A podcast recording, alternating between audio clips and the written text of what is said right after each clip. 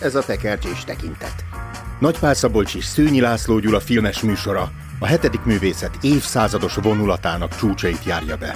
Derűvel és lelkesedéssel, szeretettel és bírálattal. Mindvégig azt tartjuk szemünk előtt, hogy tekercsés tekintet találkozásában megszülethessék az életváltoztató filmes élmény.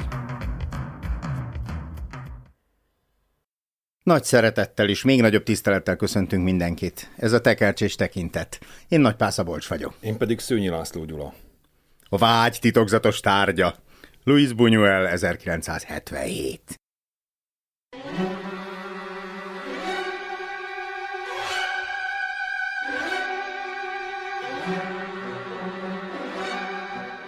Ez egy mese egy férfiról, vagy egy nőről? Szóval mese egy férfiról, aki megpróbálja birtokba venni a fiatal nőt, vagy annak testét, de egyre messzebb vetődik céljától. 60 éves férfi és 18 éves nő macskaegérjátéka.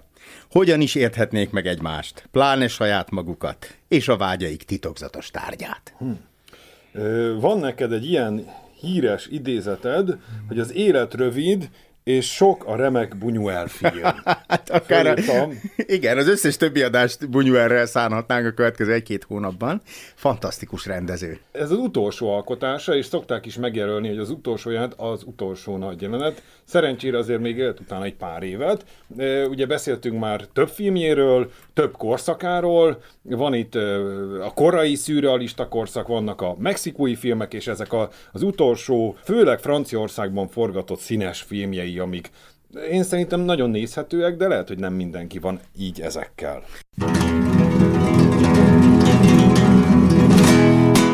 Láttuk már a híres jelenetet többször is, hogy a haldokló nem Istennek a vigaszát keresi, Buñuelnél, meg Márki de Sádnál, hanem az ölelését a kedvesének. És milyen érdekes, hogy Buñuel is, aki hát 77 éves ekkor már, nem az Istenről készíti a legutolsó filmjét, bár lehet, hogy metaforikusan az is benne van, de a szerelemről készíti, sőt az erotikáról. És még hozzátenném, hogy ez egy regény alapján készült, amelyet Pierre Louÿs írt, az asszony és a bábú, ez a címe, és ez a Louis, ez hát arról is hírhet, hogy még a halálos ágyán is erotikus verseket írt. Monsieur?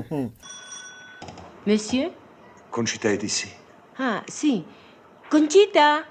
Na, ez érdekes, hogy mivel lehet behelyettesíteni ezt a nőt. Szerintem a megnézéshez nagyon nem mindegy, hogy két haverunkkal nézzük meg a filmet, vagy a feleségünkkel. Mert hogy hallottam én olyan rádiós adást, ami erről a filmről úgy beszél, hogy a haverokkal nézték, és arról beszélnek, hogy megütnék ezt a nőt, de meg lehet érteni ezt az indulatot. Na most, hogyha viszont a feleségünkkel nézünk, akkor az lehet, hogy segít nekünk az eligazodásban. Itt azért nem arról van szó, hogy egy 45 éves férfi mondjuk egy 30 éves nővel van együtt, hanem itt nem is 50 a 30-al, stb., hanem itt tényleg egy 60 éves férfi a 18 éves nővel, vagy lánnyal, és hát azért nem akárhogyan közelít. Ah, bonjour. Entrez. Je ne suis pas une fille de ce genre-là. C'est ce que vous cherchez avec moi. Alors partez. Je pense à vous tout le temps.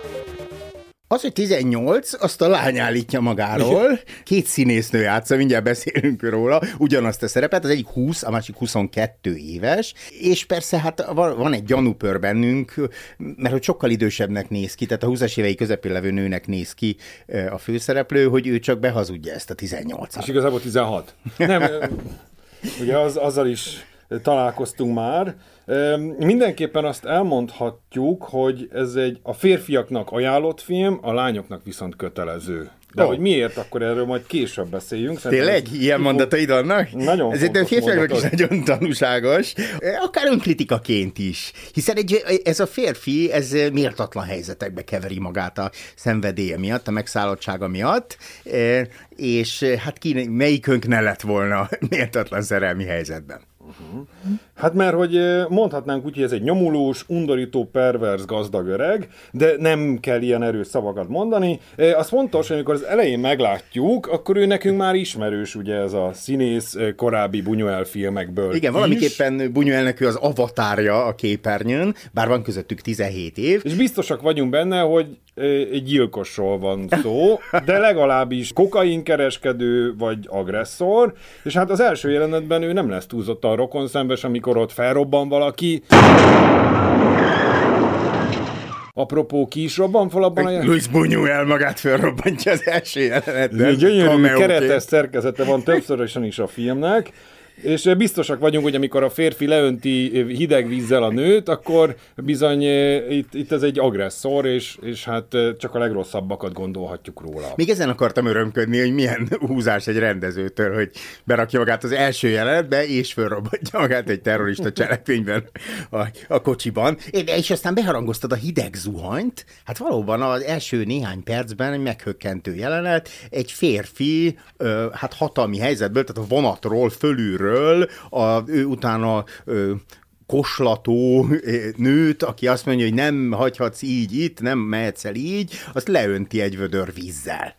Ez a döbbenet, ez a feszültség, ez hajtja a filmet. És ugye ott vagyunk egy kupéban, egymás mellett ülnek, ez megint a tipikus, hogy Buñuel ilyen baráti társaságok alkotják számára a világot, vagy arra osztja a világot, lásd mondjuk a burzsvázia diszkrét báját, és itt a vonat fülkében egyből megteremti ezt a kis társadalmat. Mindenki ismeri egymást, ugye igaz, hogy párizsi, de persze, hogy ismerem a szomszéd utcából, meg a mellettem levő bírót talán, és akkor ott van a pszichológus is, egyből megvagyunk, és nagy szerencsénkre a hülye kislány elkezd kérdezni, mi volt ez az egész. Egy lány az, aki, mert a többiek fapofával elsiklanának. Lődően, és...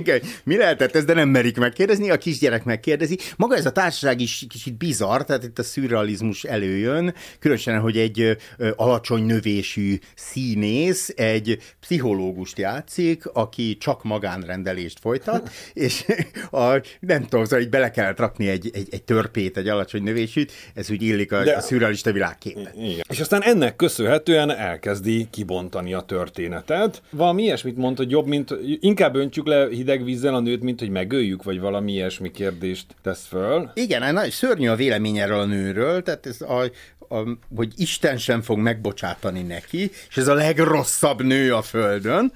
Itt érdemes megemlíteni azt, hogy a Pierre Louÿs, akit egyébként Louis-nak hívtak eredetileg, de a görögség iránti tiszteletből Y-ra változtatta a nevét, ami Y, tehát görög I a franciában, és még az S-et is szintén a görögség iránti tiszteletből kiejti a nevében. Oké, az ő regényén alapszik az Asszony és a Bábú. Bábú, ez nagyon jó, többféle fordítása is van. És többféle megfilmesítése is. 1935-ben Josef von Sternberg, így van, ki mással, mint a hatalmas Marlene Dietrichel, a Nőstény ördög, ezt a címet viseli magyarul, megfilmesítette, és Julien Duvivier, ő pedig Brigitte Bardot-val, az Asszony és a Baba, tehát hatalmas nők játszották ezt a szerepet. Egyébként ide is egy hatalmas nőt tervezett eredetileg, csak megszakadta az ígéretes együttműködés a 3 nap együttforgatás után, állítólag kábítószereken élt a hölgy, és akkor jött ez a nagy ötlet a két nőről. Van ennek több irodalmi kapcsolódása is, ennek a történetnek, talán számtalan is. Az egyik, ami eszünkbe juthat, Molière-nél a Danden György, a polgárember, aki úgy összejön egy nemesi lánnyal, és gyakorlatilag hogyan csinálnak belőle bohócot, mondhatnánk így. A Danden György a megcsúfolt férj, ott egy fentről alázás történik, tehát a nemesi réteg béliek a polgárt játsszák ki, de mondjuk ajánlható mindenkinek a Buzzatinak, Dino Buzzati egy szerelem története. Jó, most nyáron olvastam, illetve előző nyáron. És végig olvastad? Végig. Azért, mert hogy ott is egy ilyen spirálszerűségben vagyunk benne, nagyon sok kapcsolódás van, ott is egy táncos nő. És ott a prostitúcióval foglalkozik a hölgy, akibe beleszeret. De itt is van némi kapcsolódás. Igen, mesztelenül táncol japán turisták előtt, mint az a legjobb végén kiderül.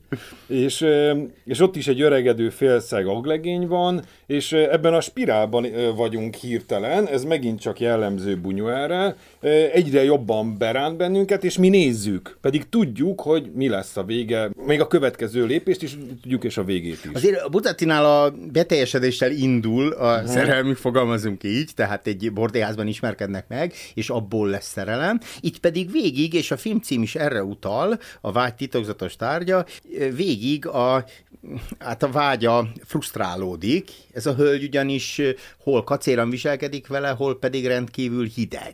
Beharangozza neki, hogy ő még érintetlen, és ami vagy igaz, vagy nem. Minden esetre, és hogy a házasság meg akarja őrizni magát ekként, és hiába kerülnek a legintimebb körülmények közé, mindig megtagadja magát a férfitól, akit ez teljesen az őrületbe kerget. Most a tömegfilm az nem igazán szereti, nem igazán tud mit kezdeni ezzel a dramaturgiával, ugyanakkor viszont az életben létezik ez a fajta belesodródás, vagy kisodródás, vagy pokoljárás, ahogy a sláger mondja, a szerelem örvény, de másra is igaz ez, hogy megismerjük, kipróbáljuk, csak kivételes alkalmakkor élünk vele, csak hetente, csak naponta egyszer, és már nem bírunk nélküle élni. Azt hiszem Nietzsche írja ezt, persze, hogy ő írja, mert őtőle találtam, aki szörnyekkel küzd, vigyázzon, nehogy belőle is szörny váljék, és ha hosszasan tekintesz egy örvénybe, az örvény visszanéz rád, ezt akár Coelho is írhatta volna, de mert hogy Nietzsche az máshol is előjön a filmben, és nem csak Nietzsche, hanem Nietzsche barátja is.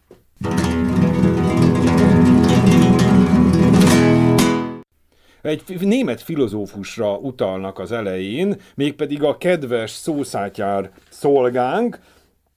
Van az a bizonyos szituáció. Egy komornyik, vagy lakány. Igen. Nem? Volt ott egy törzsvendég, gyakran idézett egy mondást valami német filozófustól, ha nővel akad dolgod, ne feledd az ostort, és voltam annyira akkurátus, hogy kíváncsi voltam, hogy ki volt ez a német filozófus, és hát bizony Nietzsche az. Erre mondja DZ, hogy jó, hát nem csoda, 5 nő nevelte föl, és akkor itt mondanám, hogy ez a film akár szólhatna, bocsánat, lehet, hogy túl meredek, az anyakeresésről is. Gondolván arra, hogy mondjuk a másik filmben, a burzsváziában milyen nagy szerepe van az álmokban az anyának, és az anya keresésének és elvesztésének. És azért egy kicsit freudista megközelítés, hogy minden nőben nyilván az anya is ott lelhető, ott lehet, stb., de hogy mi van, hogyha ez valami eredendő elveszettségről szóló film? Hát jó, de ha anyát keresek, akkor miért egy 42 évvel fiatalabb nővel próbálkozom? Mert minden nőben ezt keres. Minden nőben. Egyébként van anya a filmben, és itt ilyen teológiai felhangok vannak, mert hogy ugye a lányt, a 18 éves lányt azt Concepciónnak, Concsitának hívják, ami ugye a fogantatás, szeplőtelen fogantatás kereszténységben, a édesanyja pedig Incarnación, ami a megtestesülés, ezekkel játszik, még egy neves... Ugye innen származik a reinkarnáció szó. Igen. Még egy neves keresztény utalás van, az pedig a kis Jézus forradalmi hadserege, amit magyarra rosszul fordítottak, hogy Jézus gyermekei, de itt igazából a Baby Jesusról van szó. Tehát a terrorista szervezet ezt a furcsa nevet viseli. Na, de hogy van egy édesanyja, és az édesanyjával él a lány, és ilyen furcsa kapcsolatban vannak, mert egyszer a lány kifejezetten kijelenti, hogy ő egyedül nevelkedett, és független, és hogy a anyához nincs köze, ugyanakkor meg a férfi megpróbálja megvásárolni ezt a nőt tulajdonképpen az édesanyjától egy hatalmas összeggel. És a nő el is adná a lányát. Igen, legalábbis az összeget elfogadja. Na, de akkor szerintem ezt a fonalat fogjuk, vagy ragadjuk meg, kezdjük el itt göngyölíteni ezt, hogy mit csinál? Tehát, oké, idősebb vagyok, nem probléma. Én azt gondolom, hogy ilyenkor, tehát ez teljesen a Faludi Györgynek is későn volt egy talán még nagyobb korkülönbségű szerelme, de ilyenkor azért talán a nőnek kéne közeledni, vagy teljesen világos jeleket mutatnia, hogy neki szimpatikus ez az úriember. Itt ehhez képest van itt egy aszimmetrikus kapcsolat közöttük, szolgálóként behívja a szobájába, és elég gyorsan rástartolt. Még az, hogy elkezdi simogatni a haját, már az is sok, nemhogy utána megcsókolná, és a nő semmi jeleit nem adja annak, hogy bármit szeretne, vagy rokon szembezni ezzel a férfival. Igen, itt a férfiról elég hamar kiderül, hogy nem ez lesz az első flörtje. Mm-hmm. Az eredeti regényben egyébként ő még házas, és eladja a feleségét. Itt a filmben itt 7 éve özvegy, de nyilvánvalóan... De azért a fényképe ott van a volt feleségének. Hát az úgy illik, de a rástartolás az nekünk mutatja, hogy ő neki ez azért egy bevettebb élethelyzet. Jó, jogos, igen. Ez szokott működni. És tényleg azért nagyon sokszor tárgyként bánik a nővel, és mindent pénzzel szeretne megoldani. A burzsóázia diszkrét bája lengi körül, igen, abban a világból jön, ahol pénzzel minden megvásárolható, és a nőknek kettős a viszonya, mert mindig elfogadják a pénzt, de aztán bejelentik, hogy mégse vásárolható meg. De azért megtartják a pénzt. Régen a kutyákról tanították nekem, hogy van az a házőrző kutya, ami nem fogadja el a kaját, és nem engedi be a betörőt, aztán van, ami beengedi a betörőt, és nem engedi el, és szóval vannak különböző verziót, itt elfogadja a kaját, de nem engedi be a betörőt, nem? Ez jó, igen. És nem csak a kaját, van egy fokozódás a filmben, ez pedig az ingatlanokkal kapcsolatos. Először oda költöztetné a lányt, és ekkor egy pénzösszeggel próbálja az anyánál ezt megváltani. De utána... azért ez vicces, nem? Hogy ott lehet bennünk a kérdés, hogy miért nem akarja a feleségül venni. Mondtad, hogy a regényben egy picit más, tehát ott már volt feleség ekkoriban. Belenged, hogy majd egyszer, de hogy ez most még nem aktuális. Viszont ezt a majd egyszer a nő is belengeti, majd mindjárt erről beszéljünk. Aztán a ingatlanokra visszatérve a nyári lakjába viszi, van egy ilyen nagyon szép vidéki nyári lak, hogy akkor ott teljesednék be az ő szerelmük. Aztán egy harmadik részben az otthonában kezd élni a nő. Persze kiderül, hogy a szeretőjét is ott bújtatja közös otthonukban. És negyedik felvonásként pedig vesz egy házat a nőnek. Nem biztos, hogy ez a szeretője volt, lehet, hogy csak a harcostársa.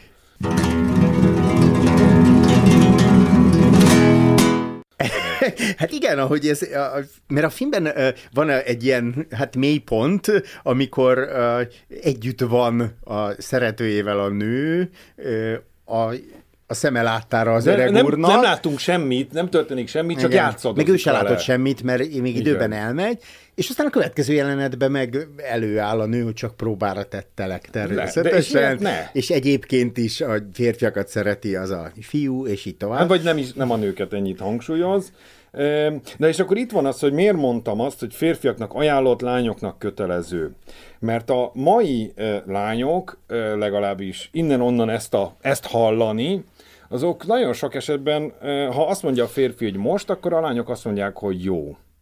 És szerintem ez a csaj, ez attól jó, és attól ügyes, hogy nem azt mondja, hogy jó, hanem azt mondja, hogy, még csak nem is azt mondja, hogy holnap, hanem, hogy holnap után. Holnap után. És szerintem... Elég messze van. De a holnap után az még megfogható. Nem azt mondja, hogy egyszer, és biztos mindannyiunknak lehetnek ilyen emlékei, hogy ki volt az a nő, aki esetleg bevitt bennünket a málásba, és általában ez az, ami a férfi számára működni szokott.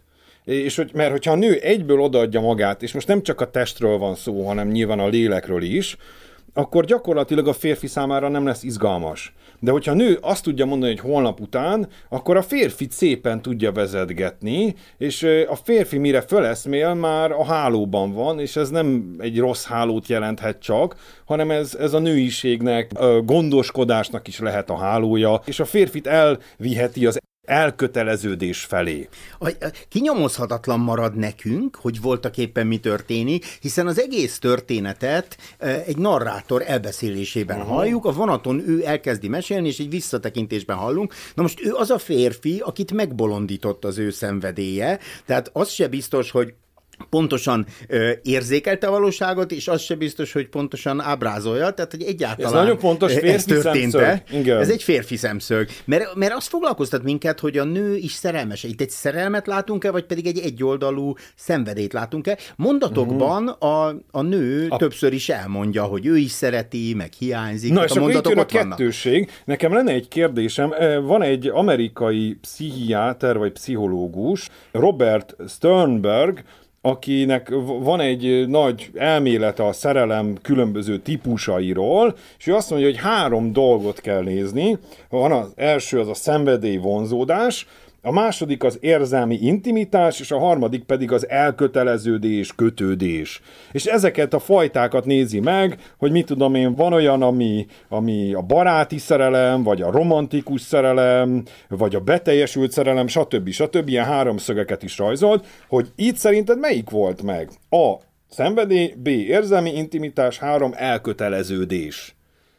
Vagy melyik részéről melyik az, ami működik? Hát az elköteleződést azt nyilván annak neveznénk, hogyha ilyen egyértelműen. De a férfi részéről megvan az elköteleződés. Hát, illetve nem venné el feleségül, tehát nem, annyira mégsem. Ez így fontos. Van.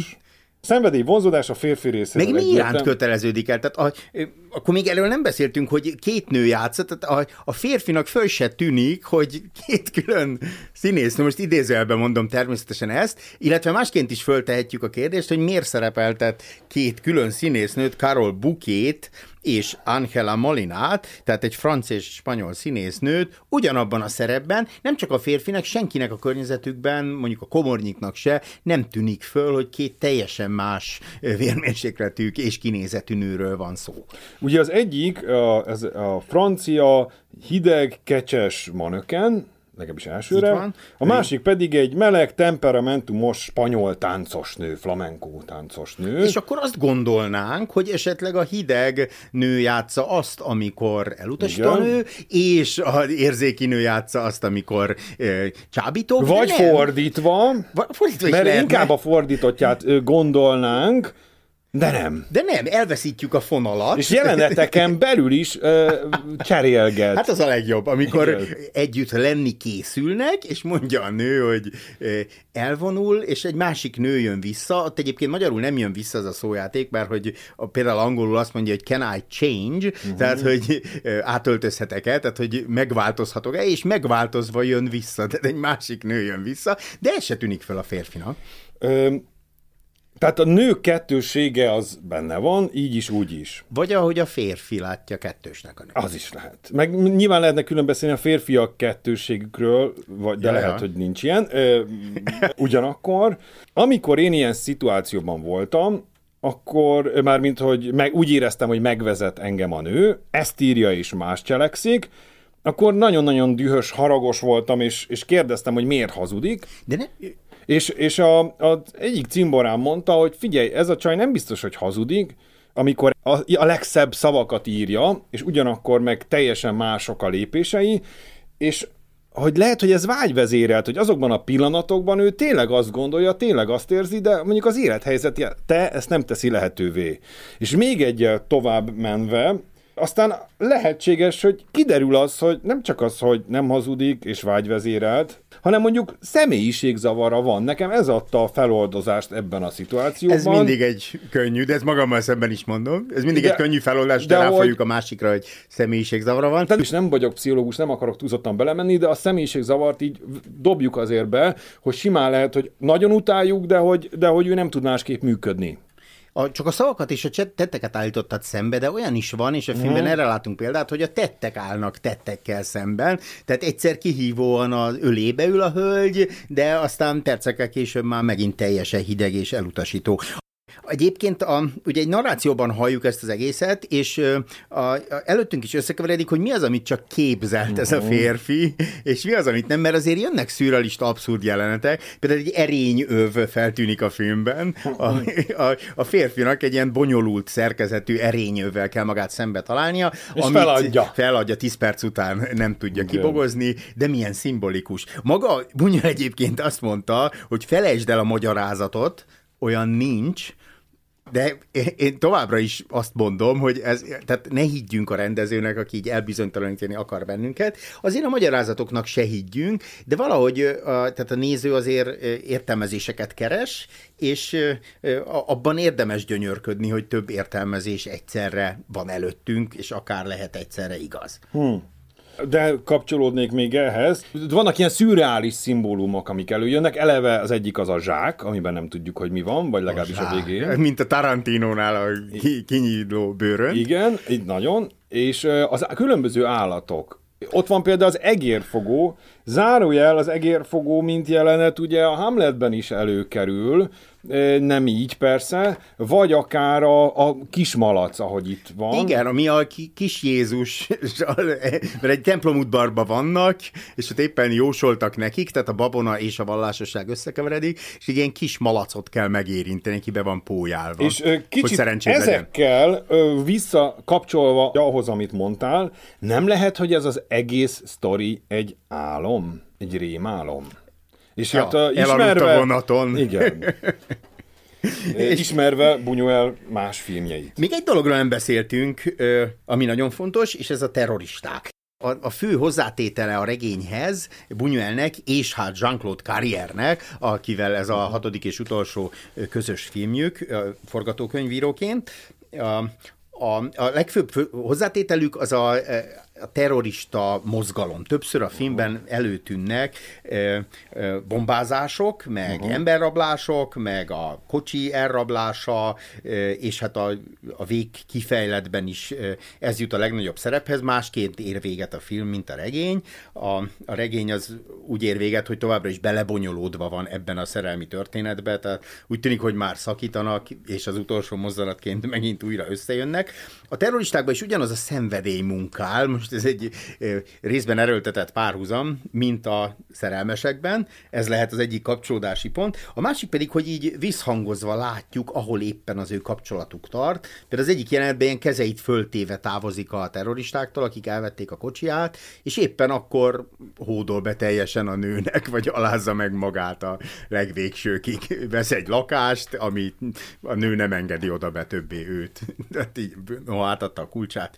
A önbecsülésének utolsó morzsáit is elveszíti főhősünk. Érdekes egyébként ez a megalázás, mert hogy azért sokáig akár a nőpártján is lehetnénk, és ott már egyértelműen a férfi oldalára állunk. Itt a zárójeleneteknél még, amikor ott vannak az áruházban vagy plázában, és ott van ez a bizonyos varrás, ugye az a kirakatban egy varrónő ott éppen hímez, valami véres... Hát, de vagy összevarja, ami elszakadt, nem?